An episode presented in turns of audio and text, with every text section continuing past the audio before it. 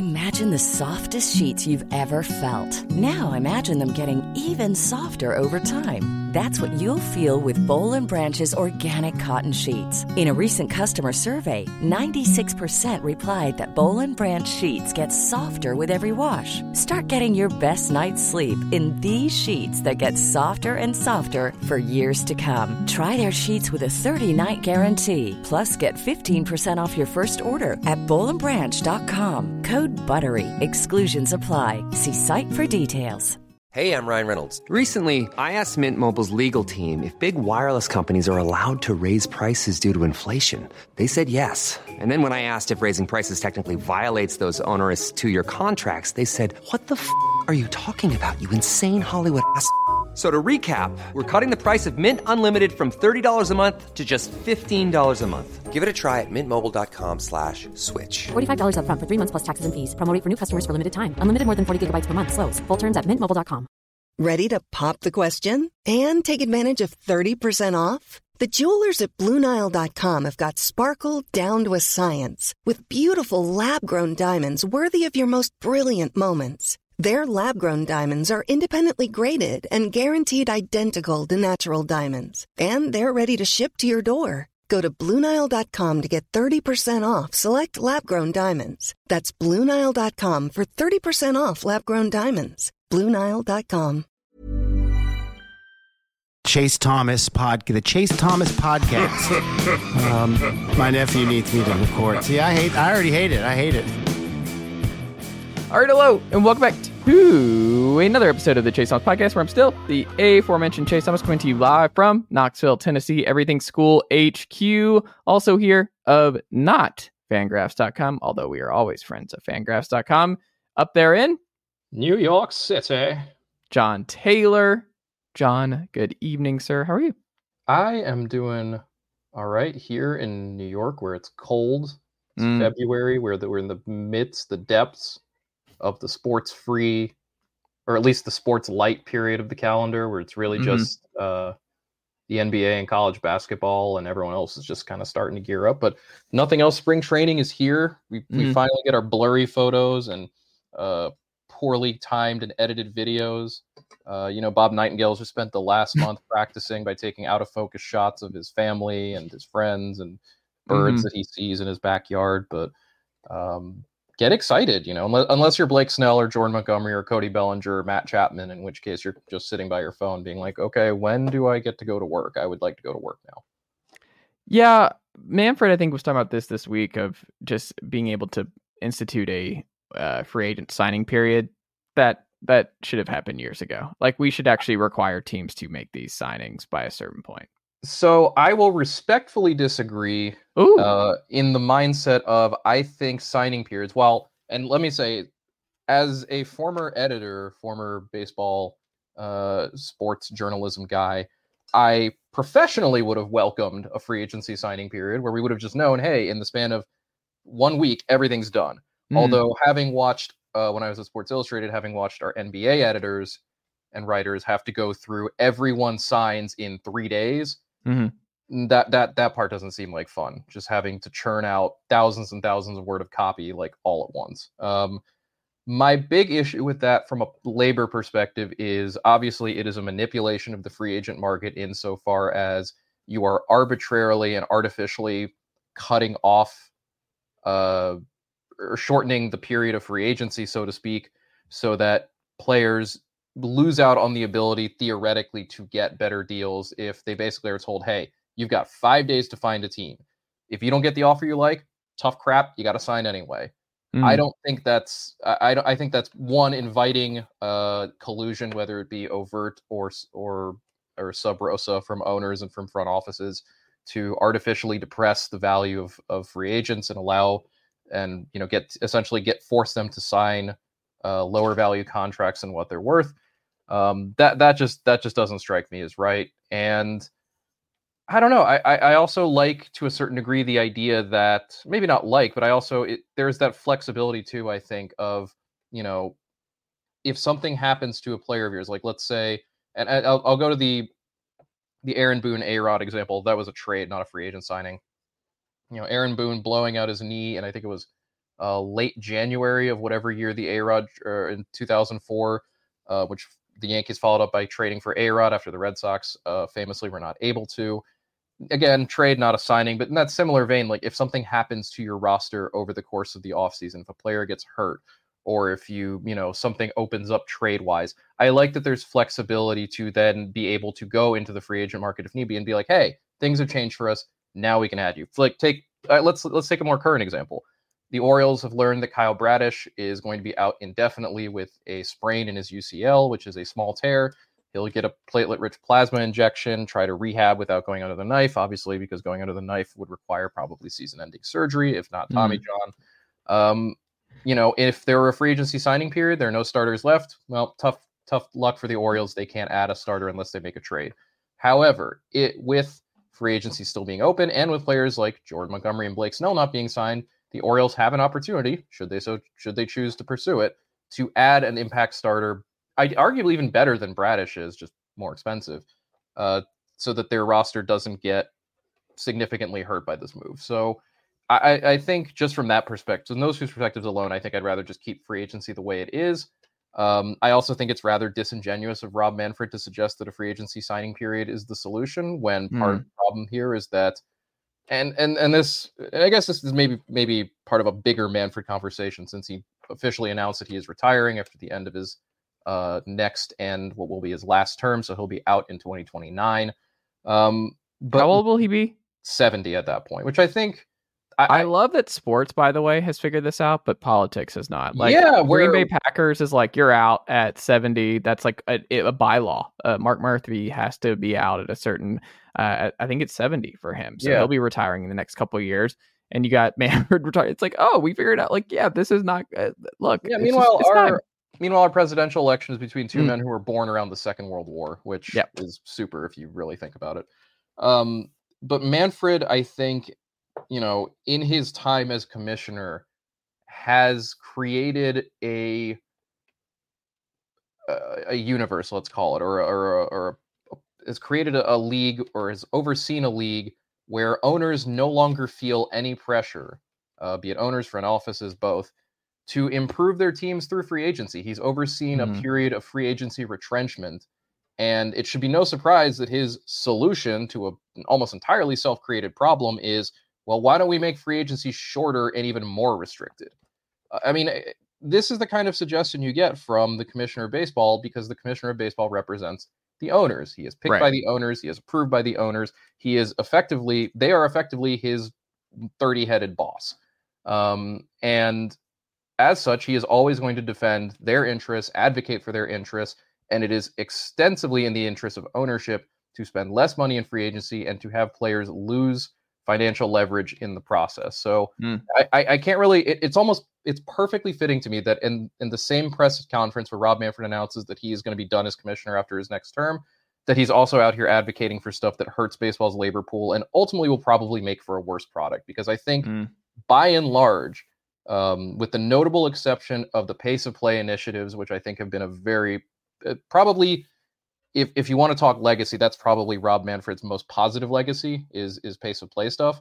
I think Manfred on the whole has been a terrible commissioner for the sport, one who has consistently uh, prioritized profit and financial gain ahead of the well-being of the game, the well-being of the sport, uh, the well-being of really the everything connected to baseball. I think you saw that most obviously during the lockout, uh, during the last CBA negotiations, which was a disaster from start to finish almost largely thanks to Manfred and the intransigence of owners, uh, and making it, particularly making that fight far, far nastier than it ever had to be. Um, which goes, which goes, I think, perfectly in hand with his kind of peevish, unhappy mood and tone that just kind of pervades everything he does. Like we, the the joke, but it's not. I don't think it's really a joke. Is that Rob Manfred just doesn't really like baseball, you know? And I think most of what he's done, even the pace of play stuff, I think suggests that the sport as he inherited it was one that he just really had no interest in. To say nothing of, you know, it seems like in his mind his primary goal was make more money for the sport. In that vein, he was a he was a success. Baseball's revenues continue to go up. Uh, the values of franchises are staggeringly high. I mean, the Orioles just sold or sold for uh, just a quarter of a billion, shy of two billion dollars. Um, you know, the uh, the A's, assuming this absolutely haunted, cursed Vegas move ever happens, obviously that's going to be a financial windfall for the owners. Expansion, which was a big priority of Manfred's, and which I imagine he will dedicate a lot of his remaining time to once the A's situation is settled, is going to be a financial windfall for owners. The sale of BAMTech, uh, which I believe was very early in his tenure. Um, all of this stuff has been geared toward making the league more money. The problem is it's come at the expense of things like competitiveness, or in the case of the A's situation, just simple, appreciable logic and decency to a fan base that has just been getting screwed six ways from Sunday by an owner who has no interest whatsoever in fielding a competitive team, no interest whatsoever in estab- in maintaining a relationship uh, with the city where the team is, and is basically just using that team to soak an entire state and city out of money to line his own pockets. And I think that's that's Manfred in a nutshell. The Vegas, the the Oakland Vegas A's debacle, and that's what it is. It's a it's a debacle. It is an embarrassment for the league from start to finish. Really, I think neatly sums up Rob Manfred because ostensibly the commissioner of baseball should be there to step in for the good of the sport and say, "Hey, listen, I don't think it's in the best interest of baseball, the sport, for an owner to put no effort into into his into maintaining a competitive team, to spend nothing on its roster, to antagonize the fan base, to antagonize the city officials and and state officials who are in charge of you know essentially extracting money from him in exchange for being able to play in that place. You know, you can't just flee to another city and try to you know, try to take the money out of an, out of another uh, out of another state. Sell the team. It is in mm. it is in the best interest of baseball that the Oakland A's one don't go to Las Vegas, but two be in the hands of someone who actually cares about the Oakland A's and not just their bank account. You know, you could argue that that's the case for a dozen other teams in baseball as well, where owners have just been allowed to putz around and you know do as they feel and and and you know steal essentially as much money as they can from fans in exchange for non-competitive baseball. You know, it, it's it's so typical of Manfred. Something else we're going to talk about, or uh, at least thinking about talking about today, with the with the new jerseys from Nike and Fanatics.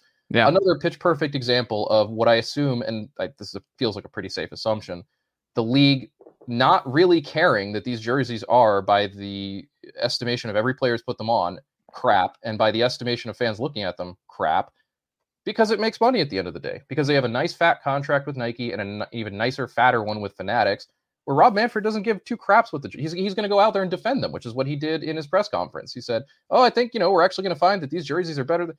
Come on, man. Who like the only force he cares to represent is money, is capital, is ownership. That is all Rob Manfred stands for.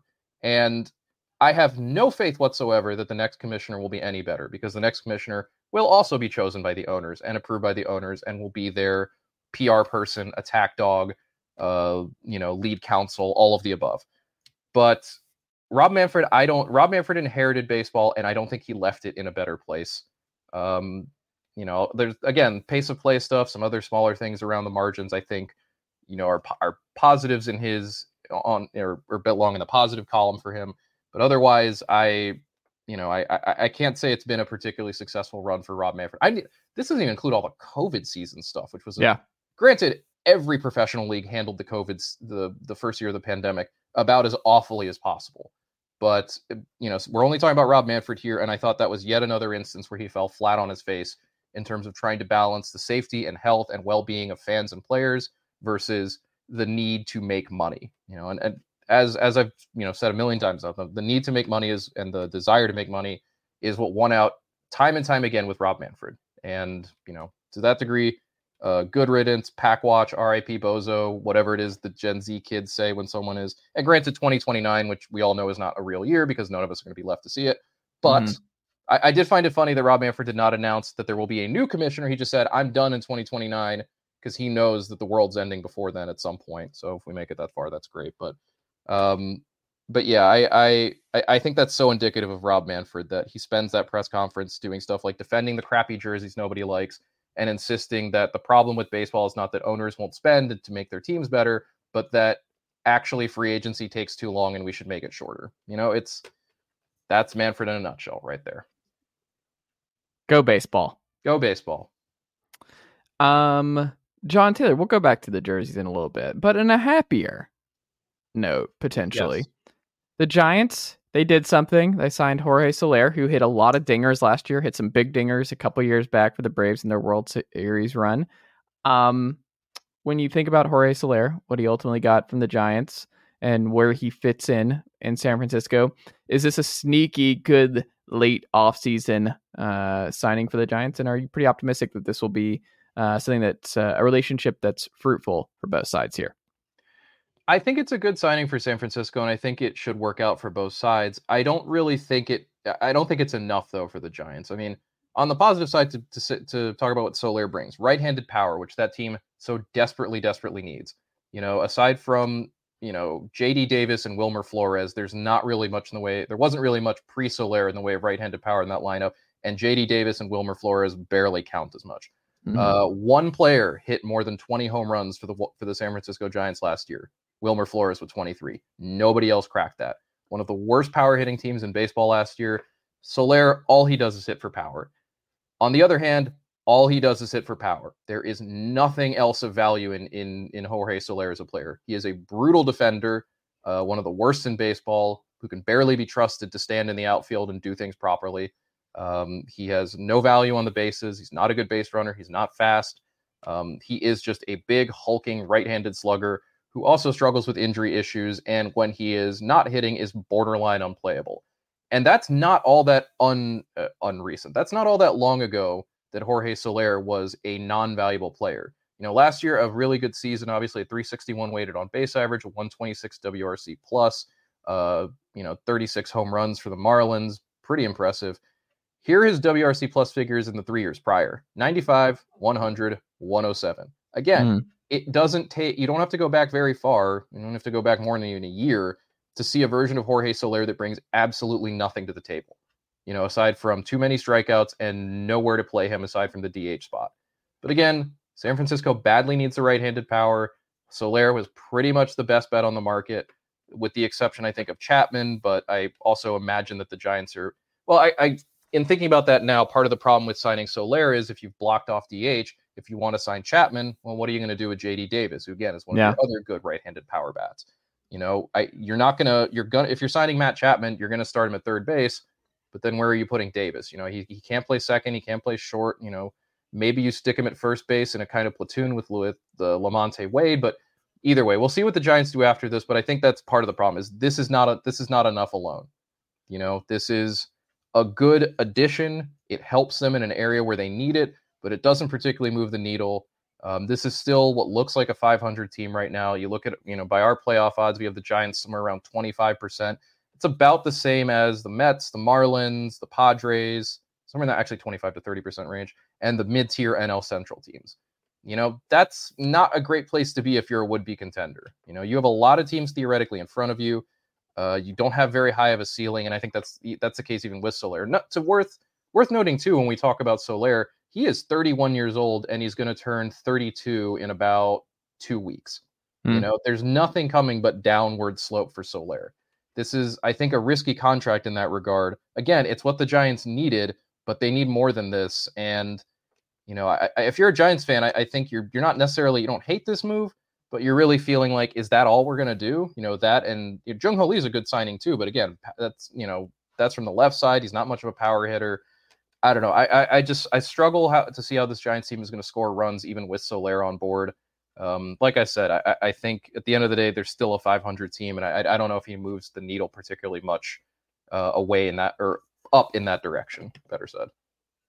Yeah, I look. Hey, it. I think it's the Giants. I think if you're, this is going to sound kind of sad, but if you're a Giants fan, you're just so burned by the last couple off seasons and just yeah. not getting anyone. You're just like, hey, it's nice to get someone who we know is going to be pretty solid, hit a lot of home runs for us. We've been trying. Like it's like you're realistic. Like it's not your first choice, but Jorge Soler will be fine. Like it, it's just a competent body who's going to hit home runs in the middle of the order. Like pretty you just hey.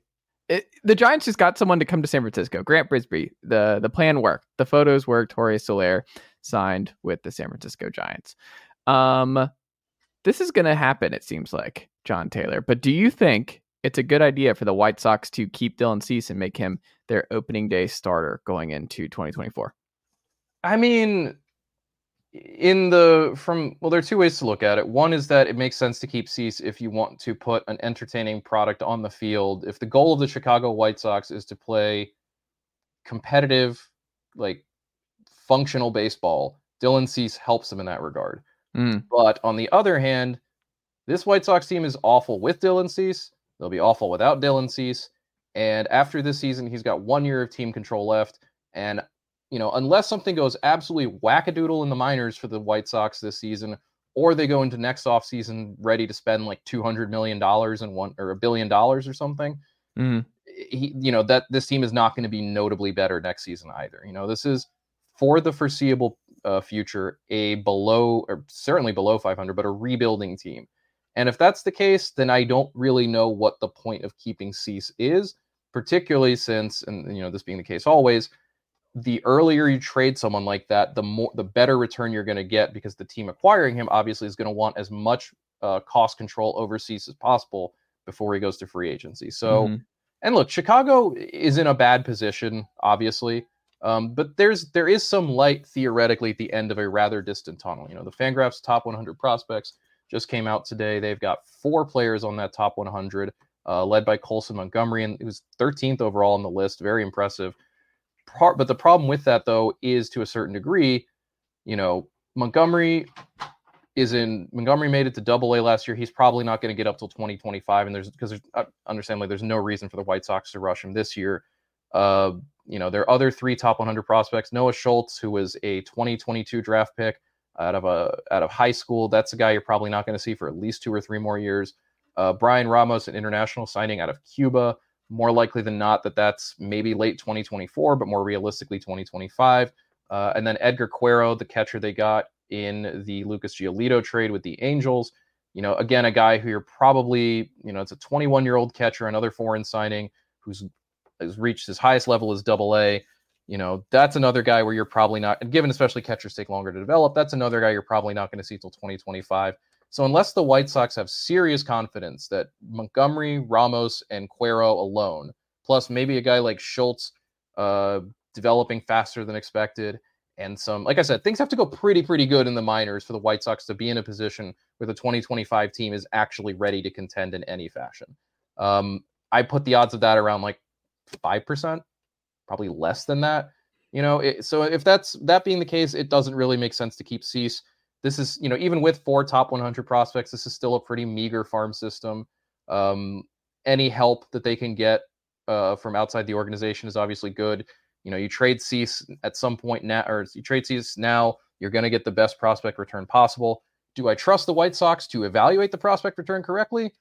That's a whole other problem. However, in the interest of maximizing uh, contention down the road, they probably do need to move him. And that sucks for White Sox fans. Cease is just about see him and Luis Robert are the only things worth or the only players worth watching on this team to any real degree. You know, it's a real shame that this is how things are likely going to play out. But on the other hand, I mean, the White Sox only have themselves to blame, you know. Well, they have Jerry Reinsdorf to blame and Rick Hahn to blame. But they wasted utterly the last five to six years of their original rebuild uh, that just completely did not work. So here we are in a, in a place where they're going to have to do a rebuild yet again, and I think that is going to have to involve trading Cease. They're just not going to do it right now. And I just, you're, you're just kind of like, pitchers are just, you never know, man, with the injuries and everything else that like, I just don't know if Dylan Cease's value and trade value is ever going to be as high as it is right now. That's the other part of it is that, you know, I mean, uh, if you're the White Sox, maybe you can see, okay, let's let's let him pitch and see if you know he can't look if he can't perform better than he did last year, which is a pretty up and down season for Cease.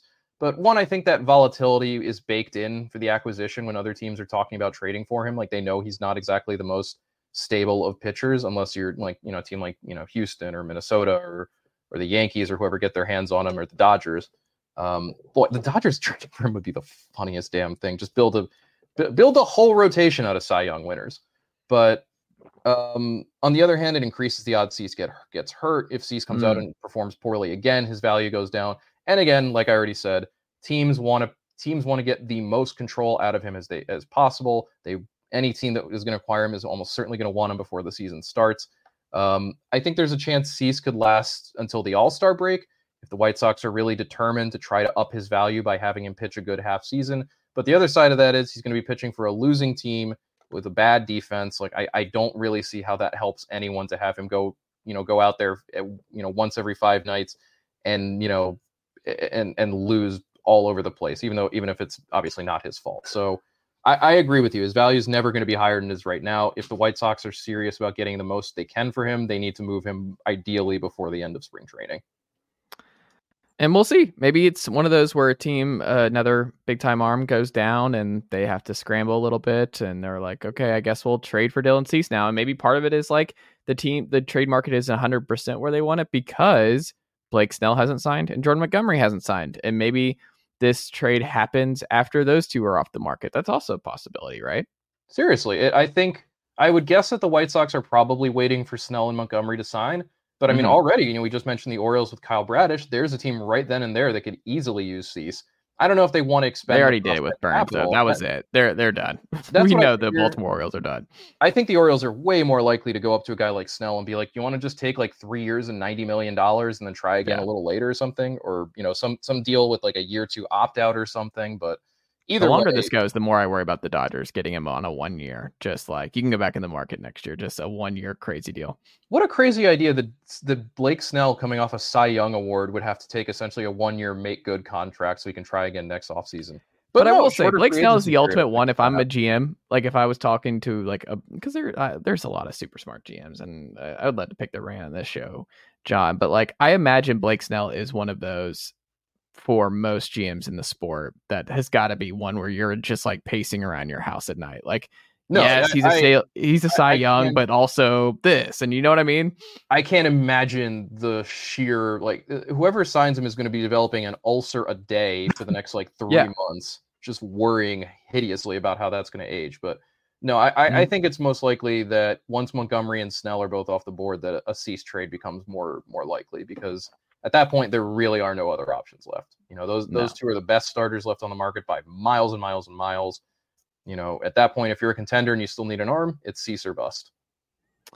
Cease or bust. Cease and desist on the Dylan well, trade you, you know that the Post and the the Daily News are rooting so hard for Cease to end up on the Mets or Yankees, mm-hmm. just so they can make as many Cease pun headlines as possible. You you just oh. know that.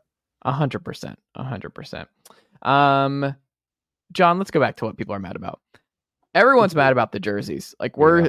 th- I mean, it's not even one of those where sometimes it's like, oh, it's subjective. Like it, it's okay. This is like subjectively, objectively bad, and fans hate them. Like terrible. Like all look, players are just they. The, the the one I know everyone said it, but they really do look like the kind of jerseys you would get as a giveaway that or not even a giveaway mm-hmm. for like adults, but a giveaway for like kids for like 13 and under.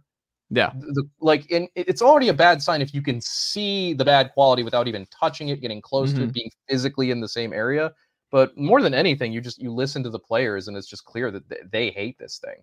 You know. You had a player go to Manfred, I think, right? And some went to the players union. You've got them going to like at, with all the problems with uh, Major League Baseball at all times. Players like to get them so focused where they're like this needs to get fixed now like we we're spring training is about to start their focus is on their job like they are yeah. transitioning and they can't focus on there's a player who could not focus on his job today where he's like nope gotta go i my mind's elsewhere this these jerseys are not going to work we've we've got to do something right now like the, yeah the blowback. I, we've never seen anything like this in the sport. It's it's really funny. Like it, it feels so Major League Baseball somehow that the big.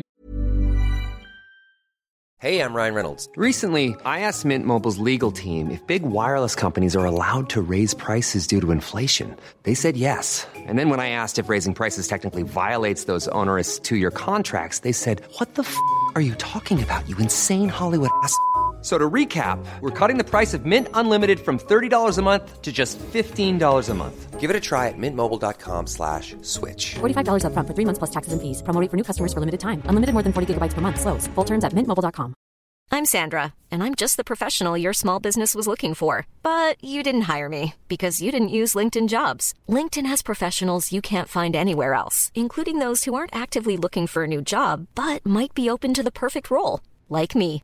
In a given month, over 70% of LinkedIn users don't visit other leading job sites. So if you're not looking on LinkedIn, you'll miss out on great candidates like Sandra. Start hiring professionals like a professional. Post your free job on linkedin.com/spoken today. biggest controversy and scandal in the sport right now is the jersey the new jerseys suck. Um Also, which how did they not let the players try these on, or like shouldn't have this like to do something of this magnitude? Why would you not get input from the players before but you make this move? That's the Rob Manfred part of it, right? Yeah. Is that they that he, you know, and the owners at large do not care what the players think, want, need, any of that. The players are just cogs to them.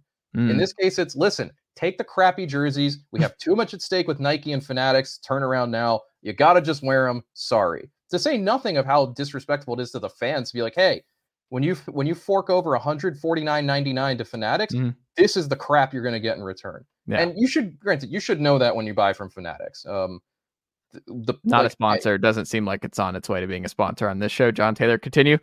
uh, I was gonna say I'm just cutting your deal opportunities left and right, but Fanatics, a well-known purveyor of absolute garbage, um, Mhm. poor quality merchandise, shoddy, uh, inatten like no attention to detail, no attention to, to care. What is it any surprise at all that when Nike hands over the keys to making the jerseys to Fanatics, that the jerseys immediately become noticeably worse? This is, I mean, this is a bigger thing, obviously beyond baseball at this point, because you know, Fanatics has their their uh, greasy fingers in every single major sport at this point. I think the only one they, it, they I know they're NFL, I know they're they're NHL. They make the NHL jerseys too, which apparently have, have gone down in quality significantly. Um, I don't know if they're involved in the NBA. I don't know if they do NBA merchandising as well, but um, for sure, baseball. Obviously, MLB is in their is in their pocket, and it, it's it's one of those deeply frustrating things about like living in in our current era that this company is so bad at the single job they have and yet no one will or can do anything about it. And it's just us the consumer that, that just gets stuck with a poorly made crappy product because well the deal's already been made and 30 billionaires have decided that they're happy with it as is because they're not buying the jerseys they don't care. Mhm. you know they're not wearing them what, what do they give a crap if they feel weird or if they if the lettering looks amateurish? Like who gives a crap? It's more money in their pocket. So you know it, it's so perfectly emblem it's emblematic not just of rob manfred as a commissioner but american society as a whole right now that this is that this is the case it's just here is this substandard product that was that was put together with no thought or care whatsoever have fun like you know, it, are we going to fix them? Absolutely not. In fact, Rob Manfred is going to get up in front of the press and say, "Actually, I think they're better than you think." Mhm. He's just going to straight up lie about it, or at the very least, uh, cape for an organization or, or better said, company that does not deserve that level of defense at, at any point.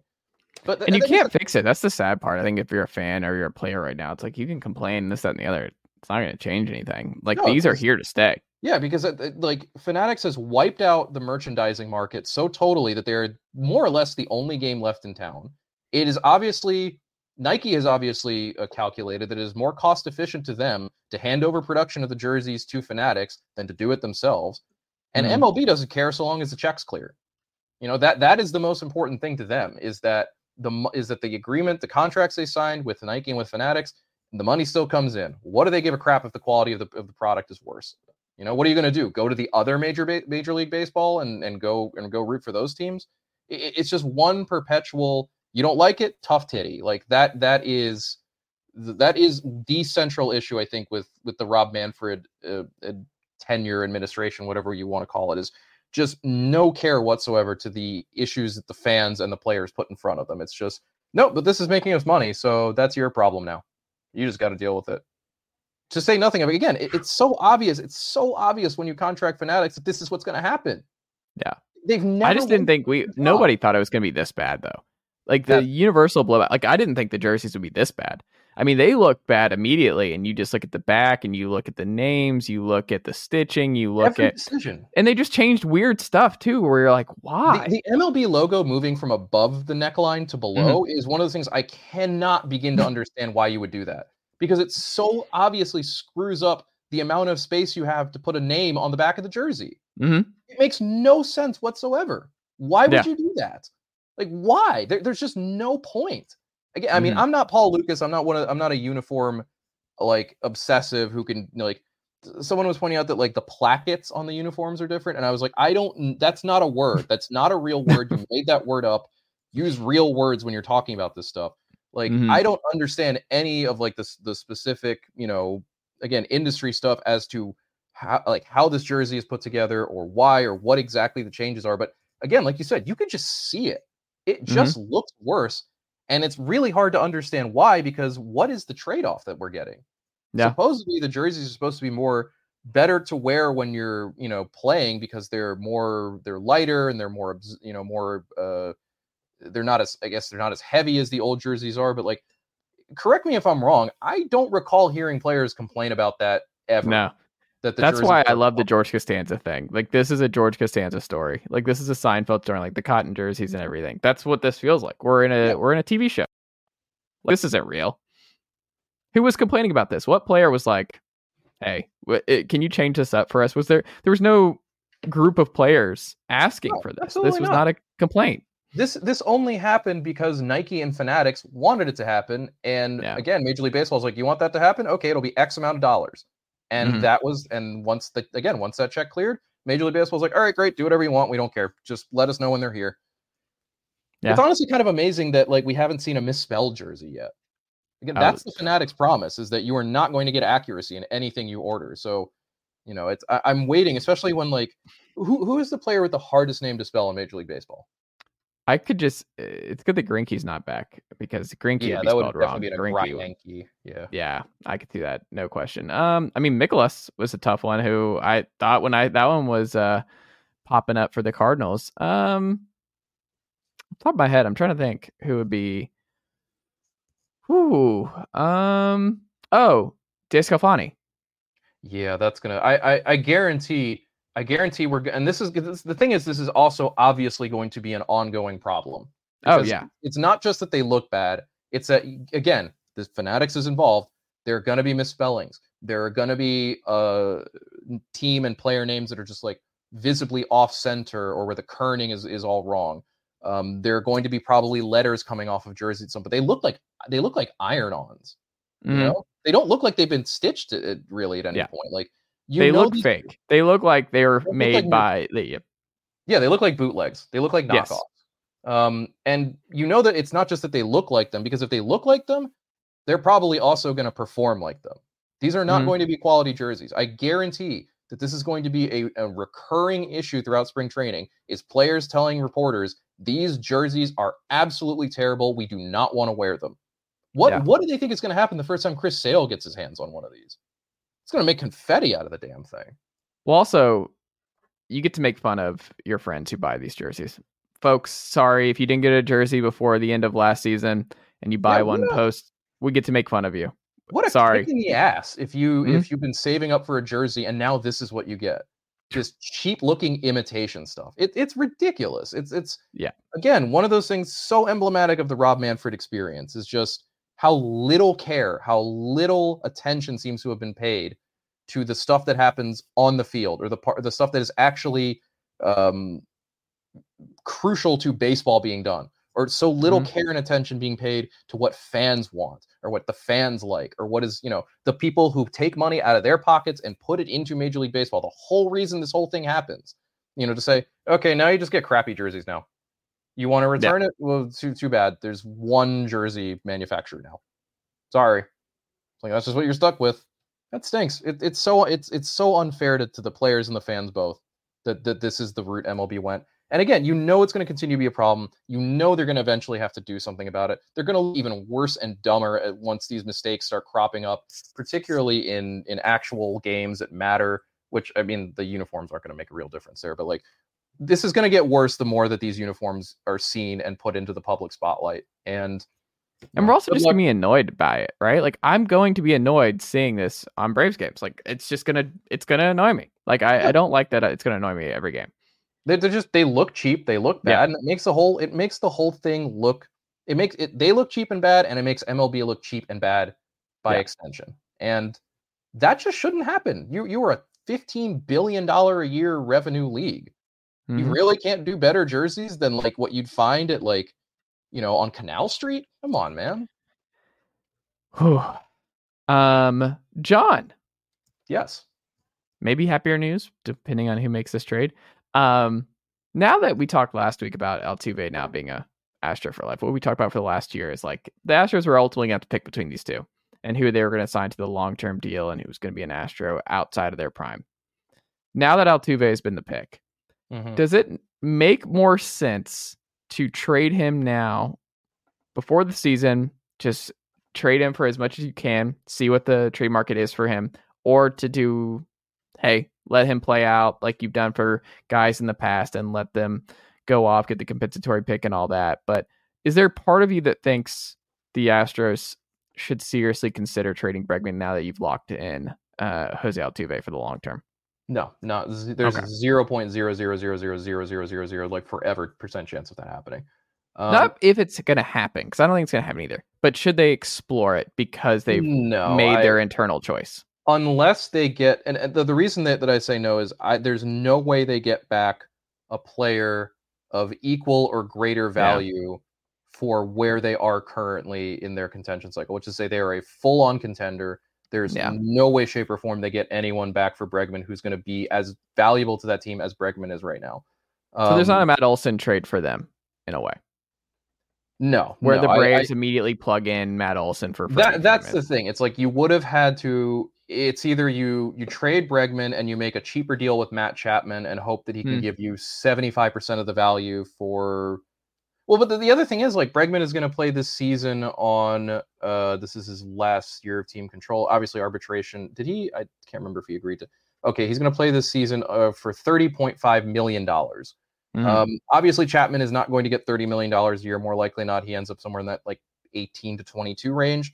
So, granted, you save like ten or so million dollars right there, plus whatever you would have paid Bregman over the course of the of the uh, you know the six, seven or eight years he's going to look for versus a much shorter deal for Chapman.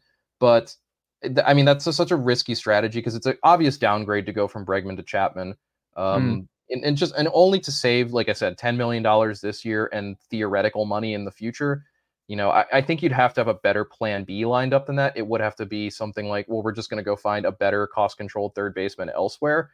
And if that's the case, I mean, that that's kind of the thing. It's like, who would you find out there? I mean, I'm, I'm just going to pull up, um, you know, the the uh, the batting stats leaders for third baseman last season just to see like if there's anyone there who really makes any sense is like would theoretically be available but you know Brian Hayes I, I I that's that's a big that's a big downgrade um like I mean just by just go by going by WRC plus among uh what is this this is qualified hitters um among hitters among third basemen with 400 or more plate appearances last year Bregman finished fourth with a 124 WRC plus. The only three guys ahead of him by that metric: Jose Ramirez, Isaac Paredes, Austin Riley. I'm pretty sure that you would go on a four-state killing spree if the Braves traded Austin Riley to the Astros, regardless Yep. of what they got back in exchange. Mhm. Uh, Ramirez is very much at this point a guardian for life. He signed that big contract to stay in Cleveland. I imagine he has zero interest in leaving anytime soon. And Paredes, But would that shock you if he left? Like if he got traded? no, I mean, would it shock me if the Guardians did something cheap? Absolutely not. But Yeah, I also, I- I would have had an easier time seeing that if they hadn't already given Ramirez all that money in the first place, unless they are now looking around and going, crap, crap, crap, crap. We don't have any money left anymore. Yeah. Um, and Paredes, I mean, that that dude, I there's something weird going on with Isaac Paredes and his hitting, where it's like I don't think you can realistically expect that he's going to be, you know, neck and neck with Alex Bregman production wise. Beyond that, and this this is one I think you want to you want to get spicy with a trade idea. The, the the Astros trade Bregman and then go get Rafael Devers from the Red Sox. I don't think they would do that though because Devers is a bad defensive third baseman and is probably not going to get really any better than where he's at. But hey, that's an idea, right? Um, yeah, I just I have a really hard time seeing a deal that makes sense. The, only other thing, if you want to get even sillier and spicier, is you know uh, the Astros call call St. Louis and say, "Hey, Bregman for Arenado straight up." I don't know that that deal makes any sense for either side, but that's the only other kind of thing I could see is that you're getting back a veteran performer who you especially you can count on defensively at third base, which is so important because Bregman is a phenomenal defender at third base. Um, yeah, I- I, just Bo Bichette. Mhm. No, I'm. I don't see why the Blue Jays do that because it just moves tomorrow's problems today. Yeah. You know, it, it doesn't really. It also it you know fine it closes up the whole day of at third base. Okay, well now you get a whole new one at shortstop and zero Yeah. options on the free. Like the easiest thing for the Blue Jays to do to get better at third base is just re-sign Matt Chapman, which coincidentally Mm. enough, Matt Chapman is still in the free agent market. They should probably just go do that. Um, yeah, I, I I can't really see a Bregman deal that makes sense unless Houston has another one lined up to get a Matt Olson type in Yeah. exchange, a younger, uh, long, a younger cost control player who also might be more amenable to signing a sh- uh, uh, a cheaper deal than the one Bregman is going to be looking out for is in free agency. I, I I just don't see the guy that that you know maybe if they make a, a big trade for like a top third base prospect like um I don't know. We look at our top. We look at the new Fangraphs top 100 for 2024, which I've you know I, know I already mentioned it, but if you have not uh, checked it out yet, that went live today, the 15th Mhm. of February. Uh, go check out the top 100. Eric Longenhagen and Tess Taruskin put it together. They put so much work into it. It's really great this year. A lot of really good information. Anyway, I think you know, here's a. oh, I don't know this. I don't. This one makes sense for the Reds. Though it would be like no, like flip Noelvi Marte as a package for Bregman, but that doesn't. That makes like no real sense for, uh, for really for either team. Hmm. Um, you know, similarly, like no, I, I, I- I just have a hard time. I, again, I just I'm trying to cobble something together randomly, but I just I have a hard time seeing it, unfortunately. I do too. I just think you have to do your due diligence because it it's a blow. You can't, you have to be careful with stuff like this because obviously like you don't want to piss off the fan base and everything else. But also, I think there'd be a portion that would understand if Bregman is going to not be in the picture in 2025 that you want to get something for him, but you also are wanting, wanting to win a title. So it's just I think it's a sneaky complicated situation for uh uh for Brown in uh in Houston. So we'll see ultimately what happens there, but uh very Yeah, curious. I, Wh- I, would put I would put I would you'd, like confidently put money that Bregman will play the entire season in Houston. I do too. But we also wouldn't you say confidently he's not back next year? Yeah, I, I I doubt he's back next year. Which Yeah. I mean I, I won't say But if you win a title, I guess it doesn't matter, right? Like then if you win a World Series this year, you feel you you- you're like, oh, who cares? We won another one. I, I think if the if the Astros win a World Series next year or this season rather, I think that definitively means Bregman does not come back. hmm I think there's far less pressure to do that if you're the Astros. Yeah. If you've just won a World Series. I think the only thing you worry about if you are the Astros is okay, well, who's the third baseman next year? Because the Astros have one of the lower ranked farm systems in the majors. Uh, you look again, I'm gonna keep plugging it. The the Ast the top one, the 2024 top 100. Uh, no Astros made the list. Yeah. Like they don't they do not have a top 100 prospect uh, by our or by our I'm going to do that forever. They do not have a top 100 prospect according to Fangraphs list. I doubt that there's any real difference in the BP top 100 and the BA top 100. This is not a particularly deep farm system right now. This is not a farm system that has a Bregman replacement ready to go.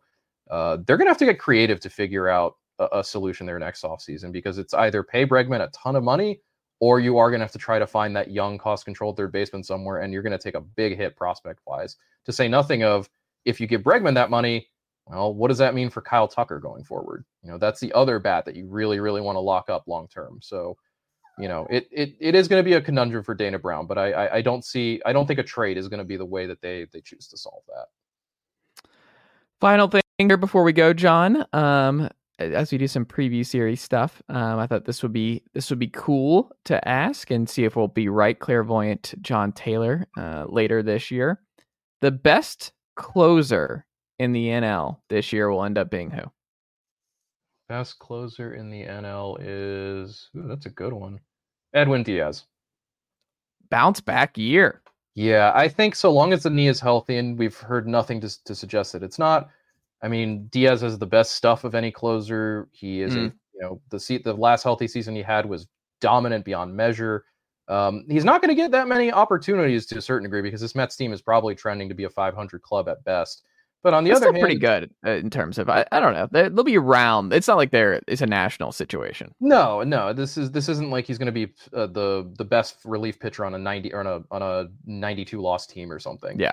Um, he might, but uh, you know, the other thing is the Mets offense is not that high scoring. Their pitching staff is good enough, I think, to keep teams uh, in a low scoring environment. So, you know, he'll probably get plenty of opportunities. But I I think yeah, I think it's Diaz. Otherwise, that's tricky. I think his brother Alexis in Cincinnati is another good would be another good pick there. I really like Alexis Diaz. He's got phenomenal stuff.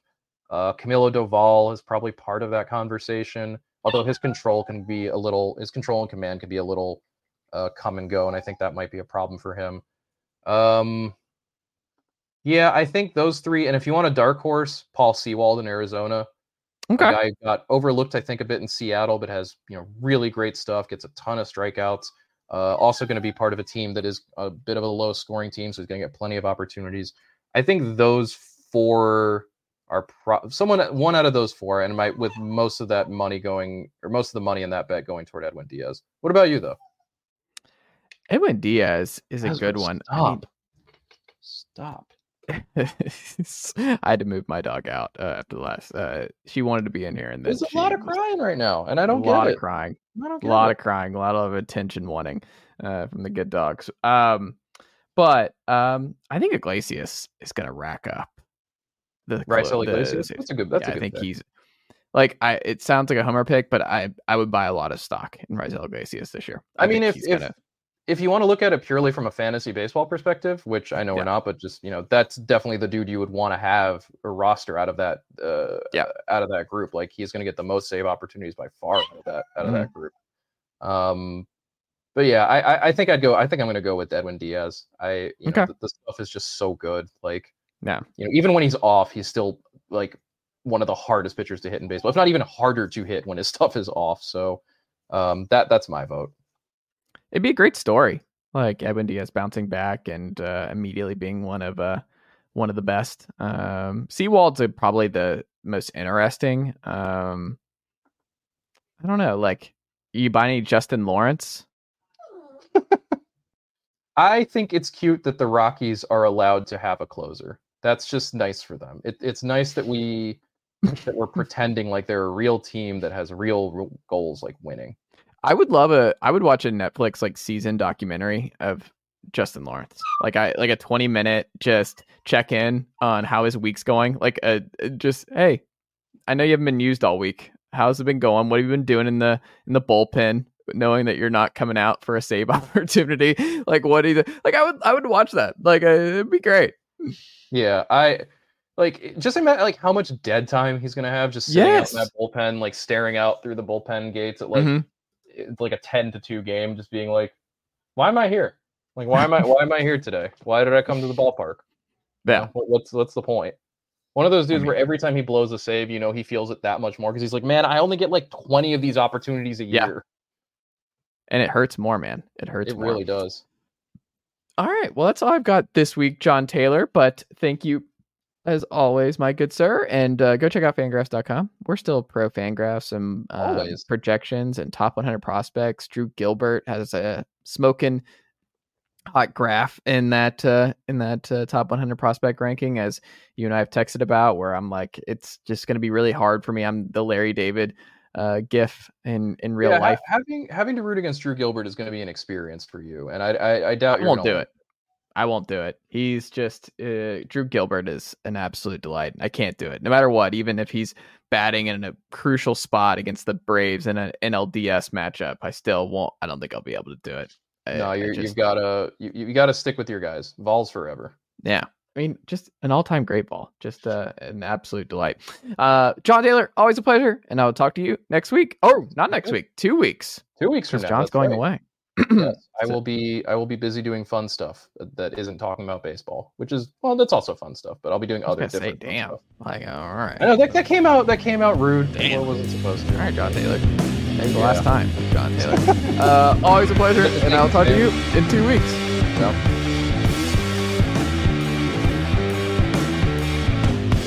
Nicely done, nephew. Chase Thomas Podcast. Hell yeah. ACAST powers the world's best podcasts. Here's a show that we recommend. The Real Housewives is a guilty pleasure for most, but if you're looking to not feel guilty about that pleasure, tune in to Everything Iconic with me, Danny Pellegrino, where I break down all the messy moments and behind the scenes antics of Bravo's popular franchise. And on Everything Iconic, I also interview celebrity guests like Kelly Ripa, Keke Palmer, Drew Barrymore, Cameron Diaz, and more about their guilty pleasures, their past work, and so much more. So if you're pop culture obsessed and find yourself watching way too much reality TV like me, tune in to Everything Iconic with Danny Pellegrino wherever you listen to podcasts. ACAST helps creators launch, grow, and monetize their podcasts everywhere. ACAST.com.